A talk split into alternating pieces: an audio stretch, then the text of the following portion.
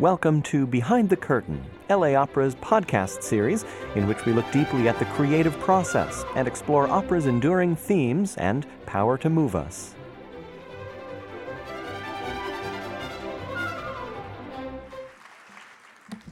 Good evening to you all. Welcome to The Magic Flute. How many of you are seeing The Magic Flute for the first time here? Excellent. All right, I'm going to ask you a bunch of questions now. How many are you seeing an opera for the first time? There's not enough of you. All right. Well, we're going to see you. We hope to see you again. And how many of you have seen this production of The Magic Flute? Okay. So this is the third time we are doing it. It's so popular and loved that it just keeps coming back. So I will explain to you a little later why this production is not typical and why it's different from traditional magic flutes, but I want to wait for all those latecomers who are going to come in, wandering in until there are no more seats. But you're the early birds, so I'll treat you to some stuff that they're going to miss and all that. You do know it's his last, it's his final opera, and you do know that it's probably one of the most beloved works in the world. It is technically not an opera. It was written as a popular piece of theater. It is called in German a Singspiel. What's a Singspiel? I hear you cry.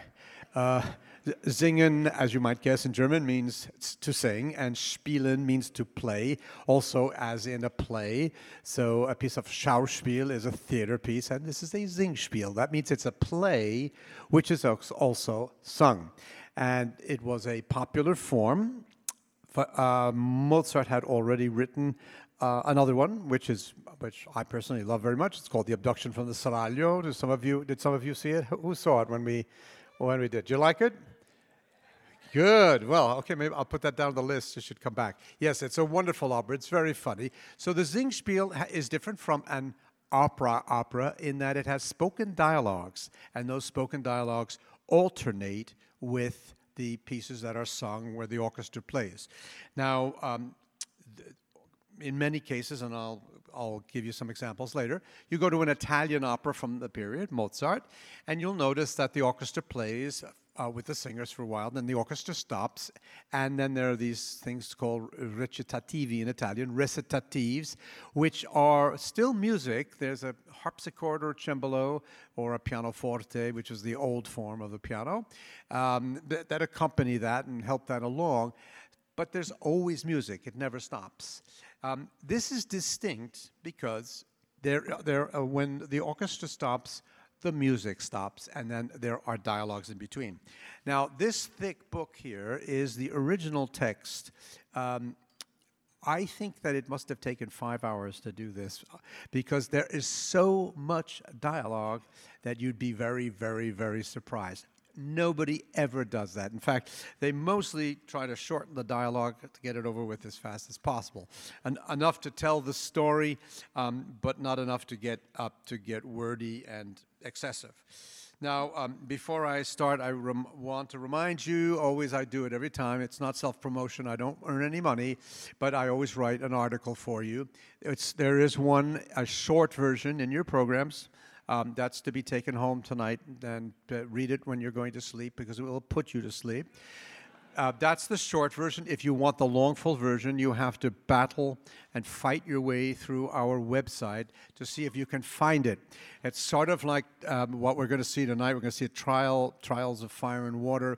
The trials are: can you find the article on the website? I can't. You can, because I have actually found it once. But it's there, and that's the long version. I'll give you a few excerpts just to give you an idea.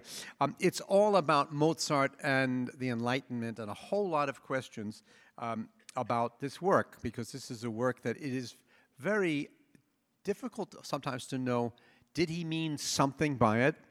Or did he mean absolutely nothing? And he just wanted to write a funny story, very amusing, with a little wisdom. In any case, you have one as a producer of The Magic Flute. You have a wide variety of possibilities. In fact, you can create possibilities because it is a fairy tale. And so with a fairy tale, the characters, the situations are deeply symbolic, and one can choose different ways to view them. I wrote this. This is the opening paragraph. Mozart's The Magic Flute is amongst the world's most popular and beloved operas, written by one of its most adored composers. A pseudo-fairy tale, that's my term for it. Its invented mythology appeals to children and adults, amateur and professional musicians, philosophers and writers, casual opera goers, and diehard fans. It is immediately accessible to children, yet sufficiently profound and sophisticated to have commanded the attention of great thinkers and musicians for more than 2 centuries. All true.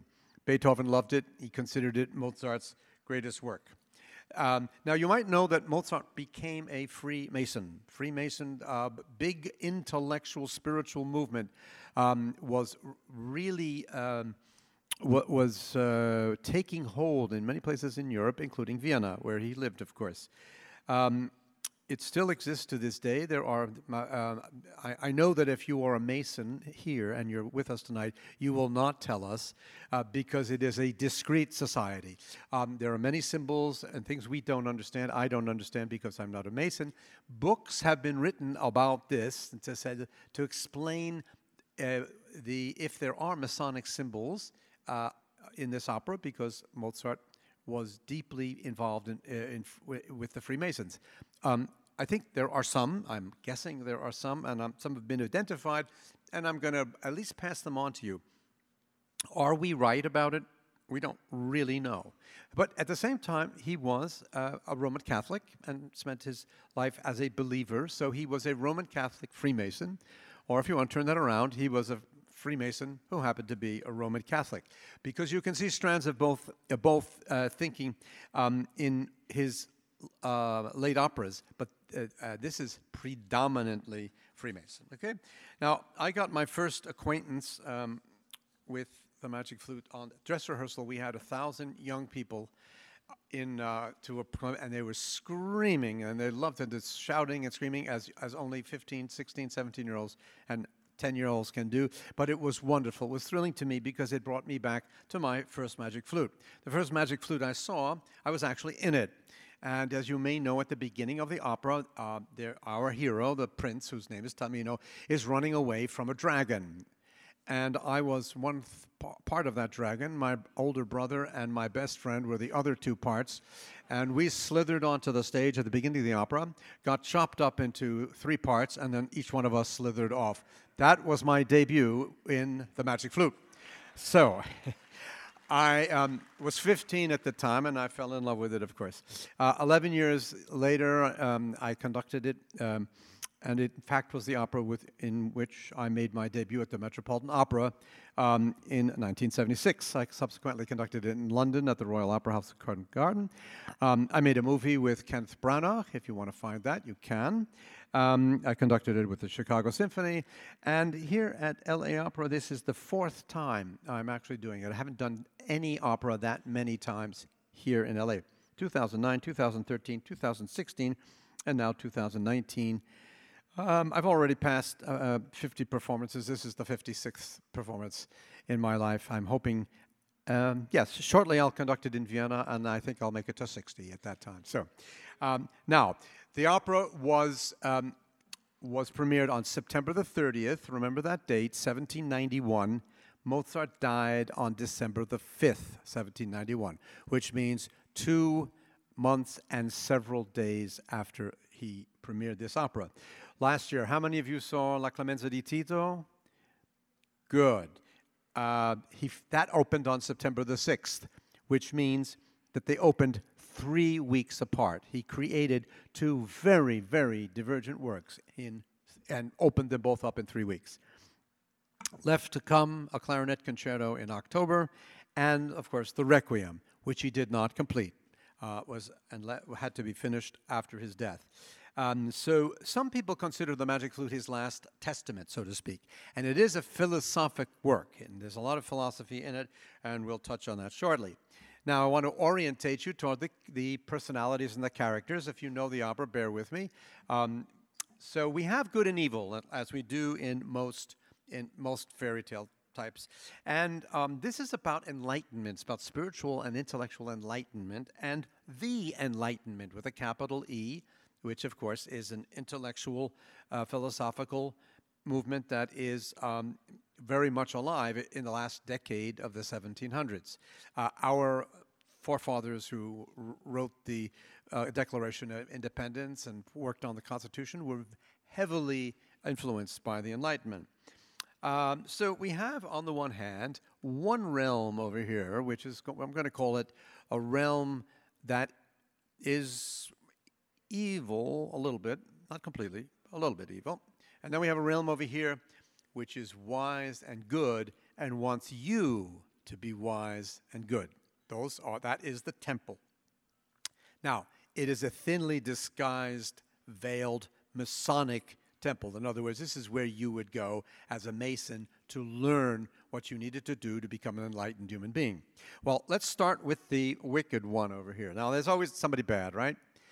And it's often poor mother and stepmothers. The Queen of the Night, okay? The Queen of the Night is bad. But was she always bad? No, but she's come bad. We're not quite sure why.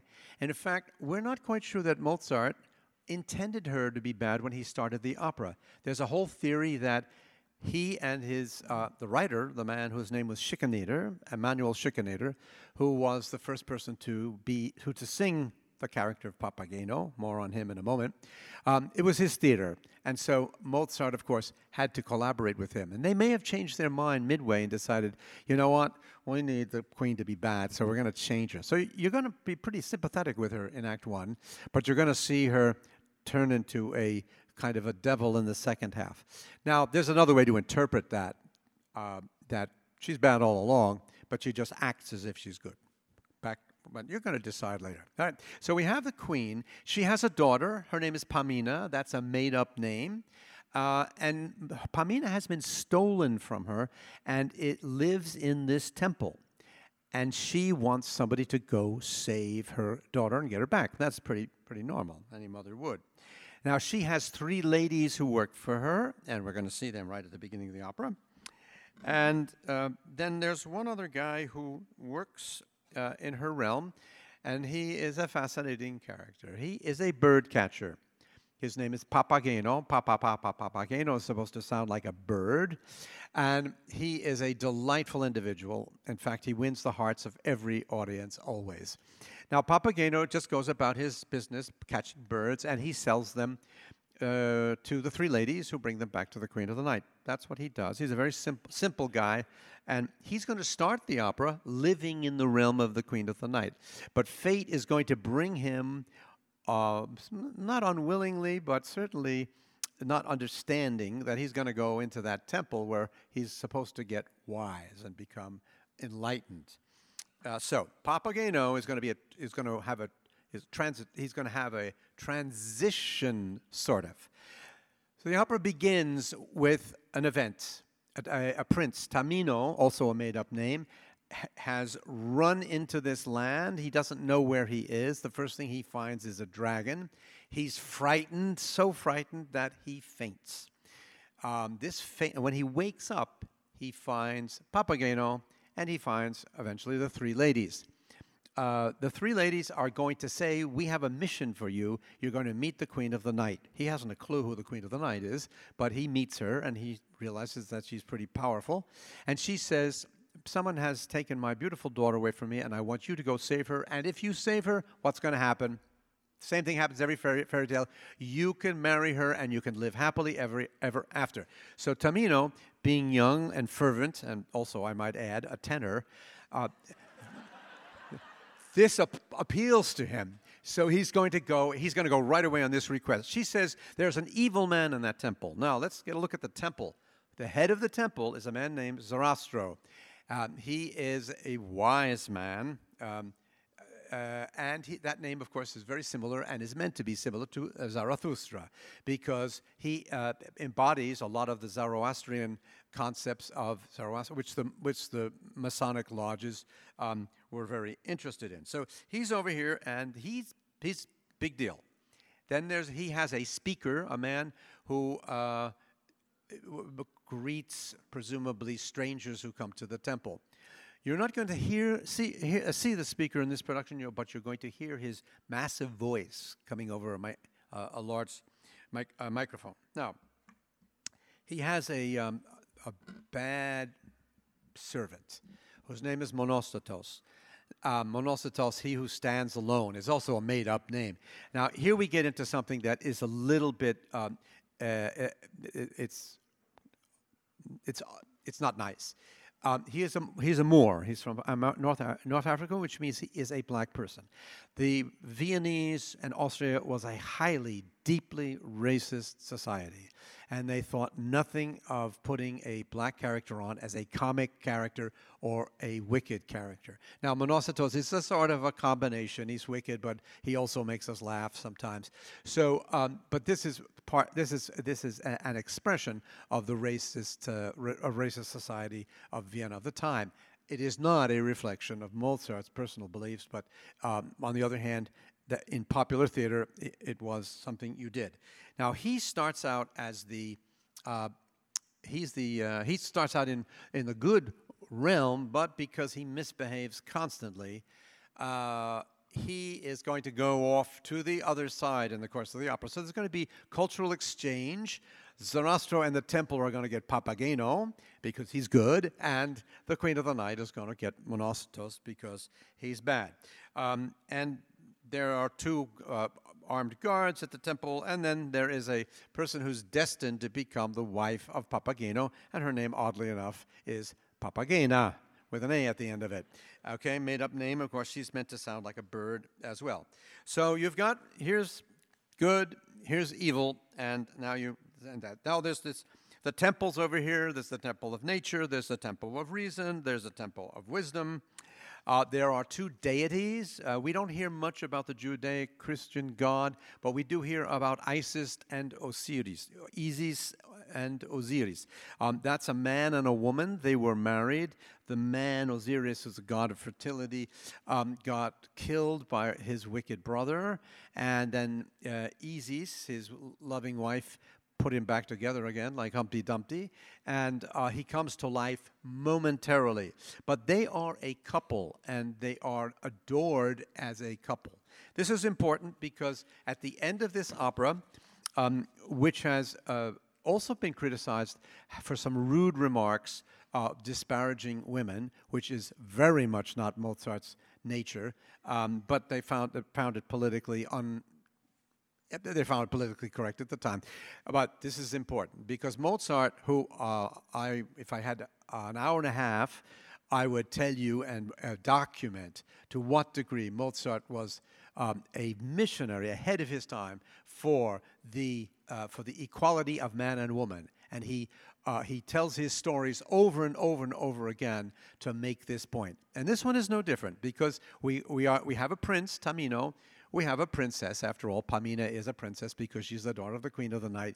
And they eventually are going to go through trials and tribulations, as they must. And at the end, they're going to come through these, and they are going to be rewarded by being allowed to marry each other. And they are going to become the new heads of the temple. In other words, they are the future. The important thing is that Tamino will not be the ruler with a wife. That Tamino and Pamina together will be the rulers in this new world. So Mozart, 2 months and 5 days before his death, is setting out a model that for the world say, this is the way it could and it should be. So the interspiritual development is very important. That's what this opera is about. Underneath the laughs, you're going to laugh all night. You're going to be amused. You're going to smile. But there's a gentle spiritual message. It's all about we're all called upon to develop ourselves. Enlightenment is a big word. Inner development, education of young.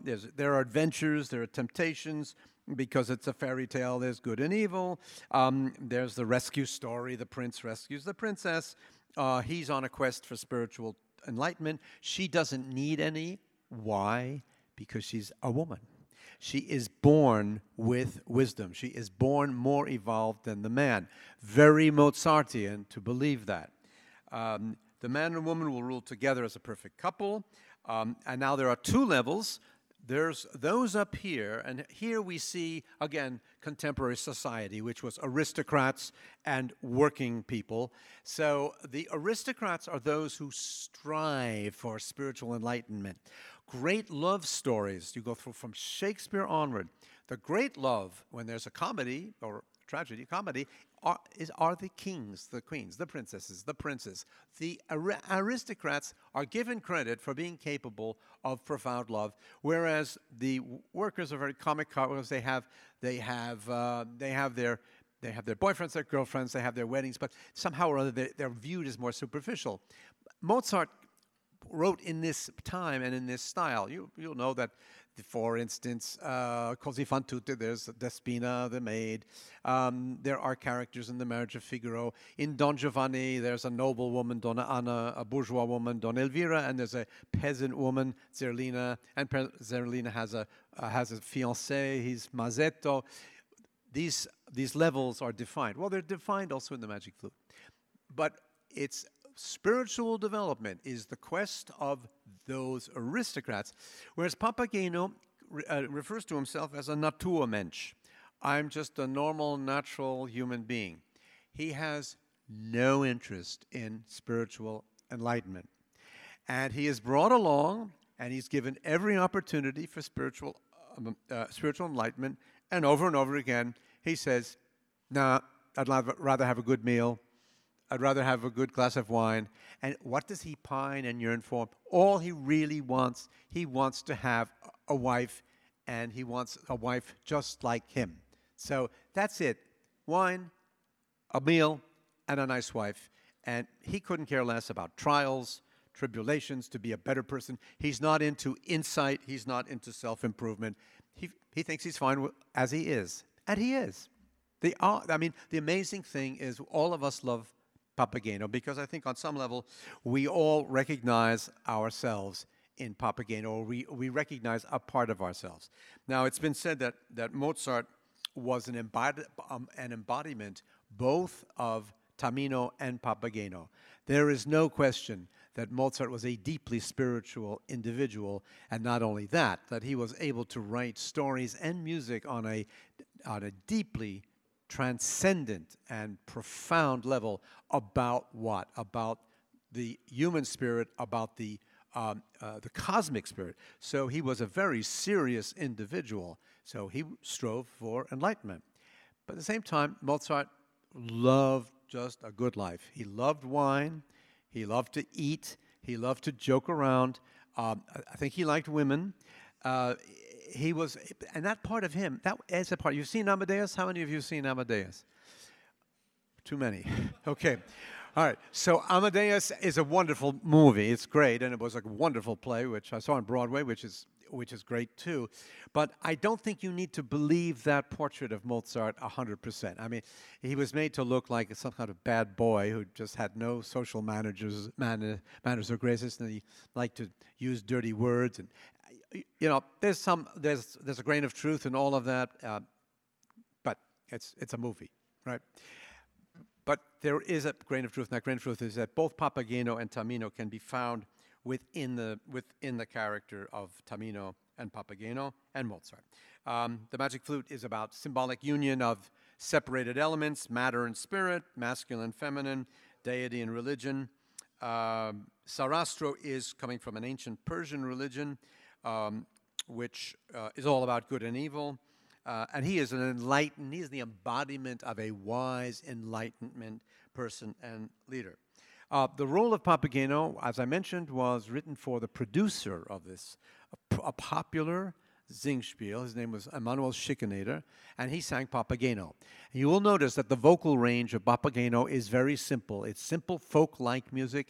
It doesn't have to go very high. It doesn't have to go very low, because Schikaneder was not really a singer. He was definitely not an opera singer, and he probably maybe wasn't even a good singer. But so that's why he gets a simple vocal line. On the other extent, how many of you have at least heard the Queen of the Night? You know, with all of those high notes. She, on the other hand, is transplanted from the Italian opera with all the vocal fireworks that one expects and Mozart utilized in his Italian operas. Now, now we get to some music here. First thing I said, okay, there's no recitatives in this opera. This is a recitative. Maybe this will sound familiar.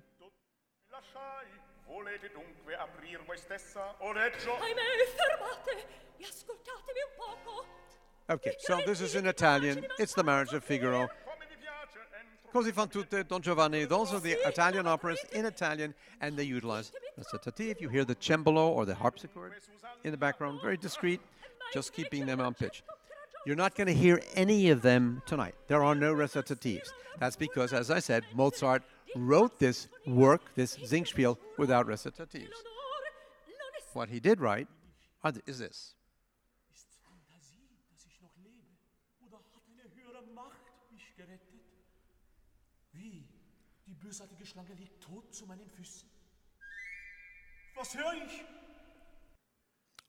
He wrote dialogues. Here are the dialogues. And the original had hours and hours and hours of dialogues.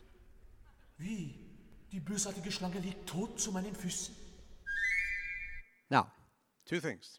You're not going to hear any of that either, because dialogues are a big problem. First of all, opera singers aren't usually very good at them.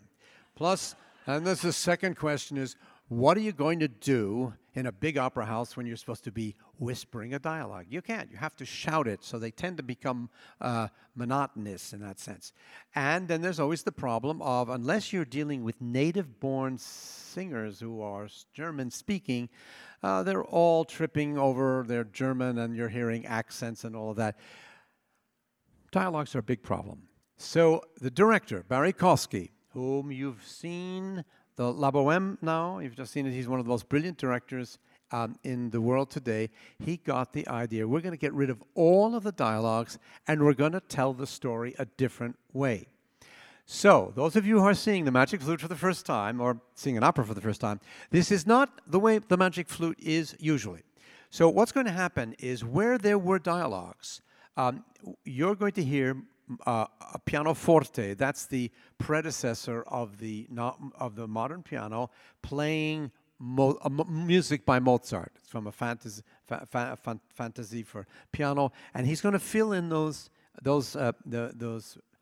big gaps where the dialogues were. But how are you going to know the story? You're not going to know the story? Yes, you are going to know the story.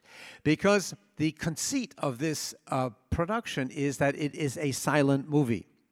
And so the dialogue will be on a screen, just the way it used to be in the silent movies.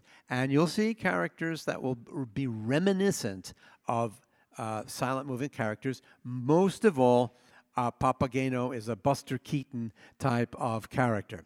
So the idea here is, you're going to get the story told to you by reading the texts that are selected, just to give you the general idea of what you're going to hear. Now, so that means no dialogue, no recitatives. Now, I want you to hear something. Ist's Fantasie, dass ich noch lebe, oder hat eine höhere Macht mich gerettet?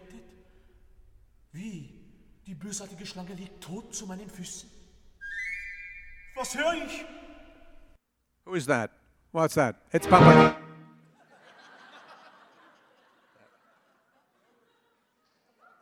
Technical accident. That's Papageno. Papageno has these little pipes,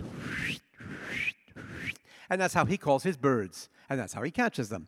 So anytime you hear that, you know that Papageno's in the neighborhood.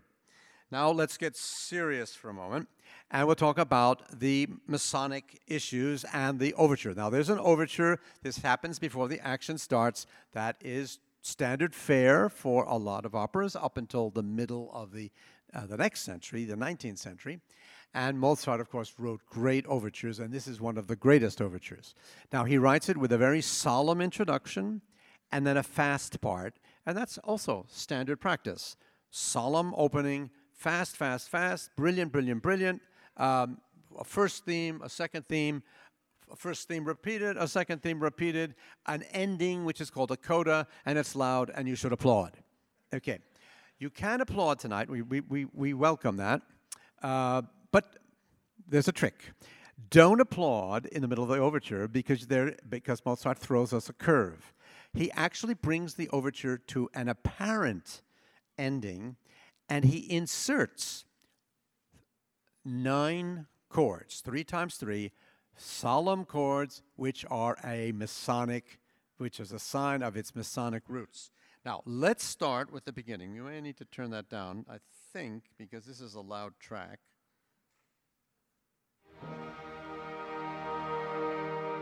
Okay, this is the solemn opening. So that it tells us, even this very popular audience who are not sophisticated, there's some majestic thing that's going to go on. Now, let me tell you about the symbols. The number 3 is an important symbol for the Masons. I don't know why, but it is, by the way, an important symbol in most religions and most mythologies. So no surprise, the number 3 is a big deal. I'm going to point it out every time there is something that's 3, and you can count them yourselves, and you'll notice by yourselves, because the entire evening is replete with this symbol being everywhere. And it starts right at the beginning. We hear 3 big chords.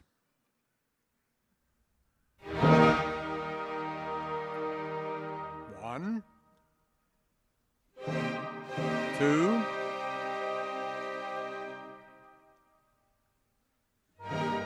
three. Agreed? Now, I'm going to tell you also the number 5 is important. I don't know why. It is. Now, it's 3 chords, but they're really 5 chords. Listen carefully. 1, 2, 3.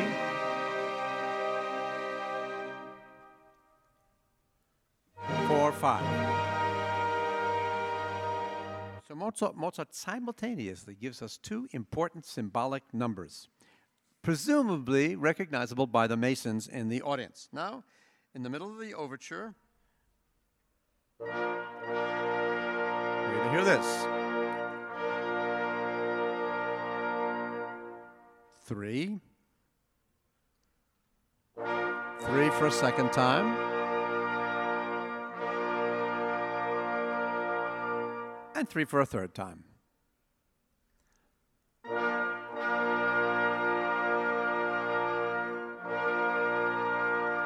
So you'll hear that there are no strings, there's no percussion. That is because it was the woodwind instruments and the brass instruments were an important part of Masonic practices. Now,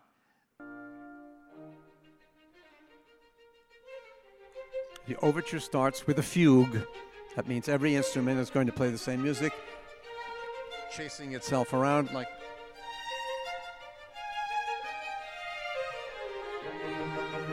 My own personal belief is that it represents the trials that Tamino and Pamina will have to go through at the end of the opera. And it will. I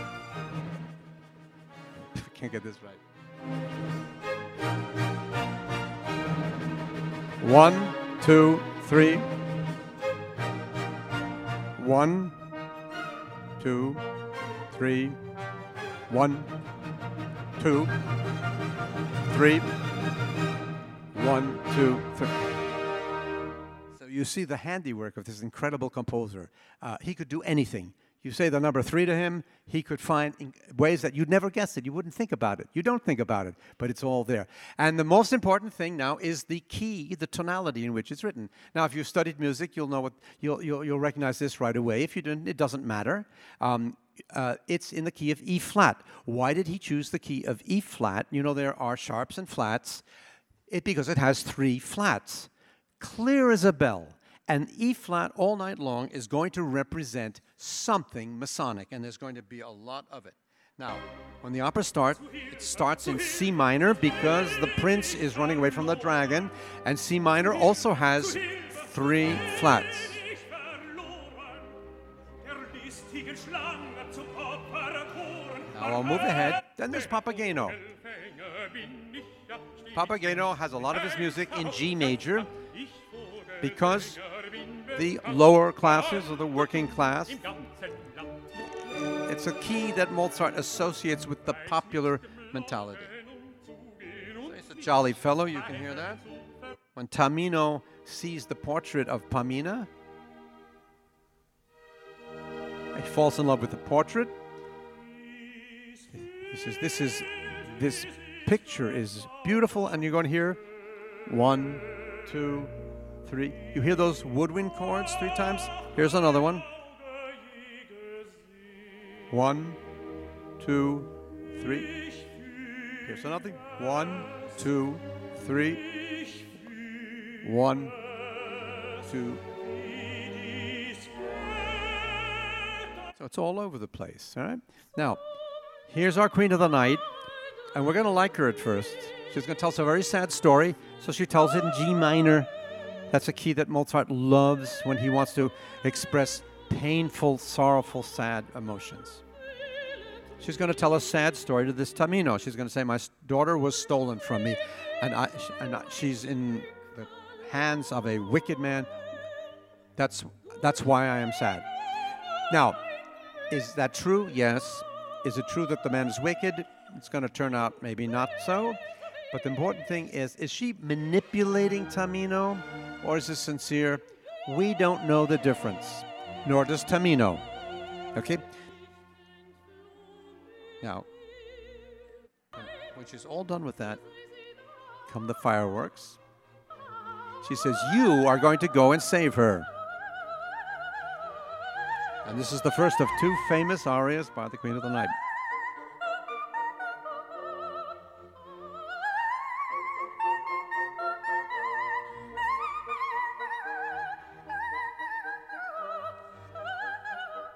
Oh, this is the acrobats here. We all sweat. She's going up. There she goes. All of us like this. Is she going to make it or not? Some make it, some don't. Some nights they make it, some nights they don't.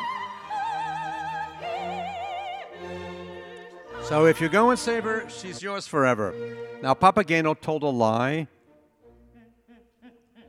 So the 3 ladies have they put a lock on his mouth, and he can't talk.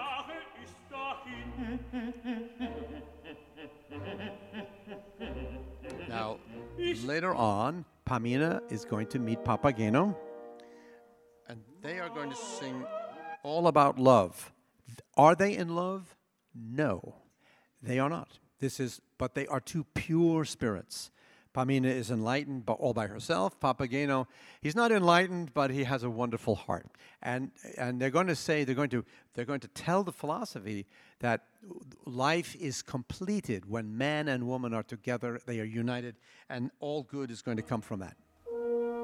And of course, it's in E-flat, because this is all about a Masonic concept.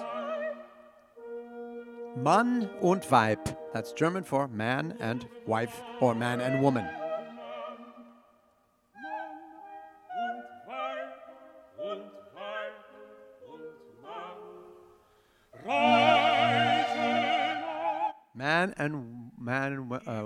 Woman and man together are going to be godlike. In other words, this is the gods of the Christian Judaic world are slightly out with the Enlightenment. They're saying we can be like gods if we are moral and we love each other and we have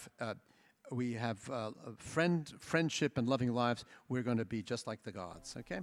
Now, this is a long recitative. I said there wouldn't be any. I sort of told you it's not a fib exactly, but there is one, and it's with the orchestra. And it's extended. It goes on for 5, 6, 7 minutes. This is looking into the future. This is what's going to happen in the course of the 19th century, that there are going to be discussions. The harpsichord cembalo is going to disappear, and the orchestra is going to participate in these discussions. Now we...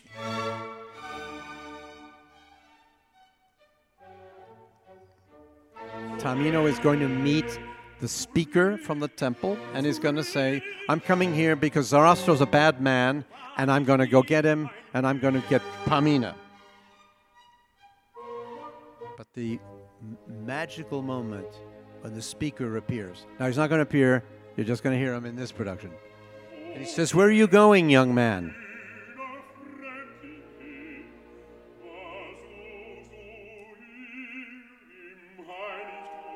where are you going, young man? And what are you seeking here in this holy place? And he says, well, he reveals it. He said, he's very impetuous. He says, I'm going to rescue Pamina, who is imprisoned here. And the speaker is going to say, no, not so fast. Why do you want to do that? And he says, well, Sarastro's a bad man. He says, really? Who told you that? So the speaker is going to challenge Tamino, not by fighting with him, not by being pugilistic, not by insulting him and saying bad things. He's going to ask questions. He's going to keep asking Tamino questions that are going to challenge Tamino. And since Tamino is intelligent and he actually wants to learn, he's going to be troubled by these questions, but he's going to learn from them. And when he gets out of there and he figures out that Pamina's there and he can perhaps save her, he takes out what the title of the opera is all about, the magic flute. He's been given a flute by the three ladies, which if he gets into trouble, he just plays that. In this way, he becomes like Orpheus. Significant that he's not given a sword, like as in the Wagnerian operas. He's not given a tank or a hand grenade or something. So when you get into trouble, you just use this. It's a far more civilized idea.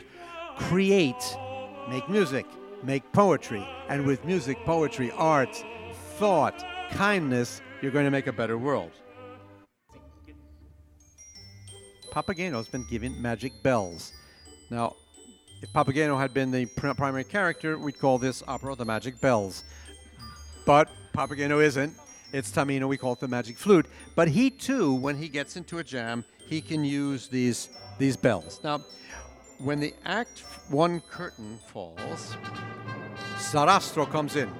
And we get the second important tonality, which is C major, which represents the sun and enlightenment, because Sarastro is a sun religion. It's a religion about the sun. And the chorus is going to sing the praises of Sarastro in C major, which makes it the other pole, E-flat, masonry, C major, enlightenment, and these two keys are going to interact with each other all night long.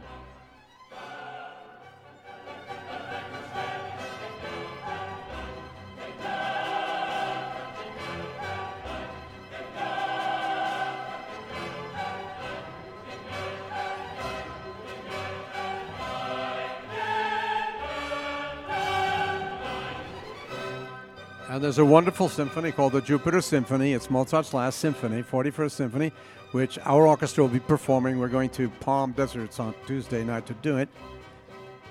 And this is almost identical to it. Mozart's last symphonies are written in what keys? E-flat, C major, and G minor. The two main keys of tonight's opera, and G minor, which is there, of course, for two very important moments. Now, I could have talked less. I could have played more music. But I couldn't get everything done as I always would like to. I think in the end, you don't really need to hear much music because the music speaks for itself, and you're going to understand everything by just opening yourself up to this wonderful music, and it's going to tell you all the emotions. You'll know when to be happy. You'll know when to be sad. You'll know when to be scared. You'll know when somebody's evil. You'll know when somebody's good, because Mozart is a genius. So just get into that and love all of that, and we'll hope you will come back again, not just to the Magic Flute, but to everything. Thank you so much.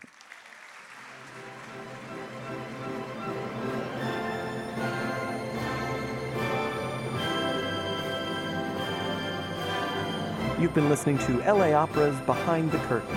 Thanks, and see you at the opera.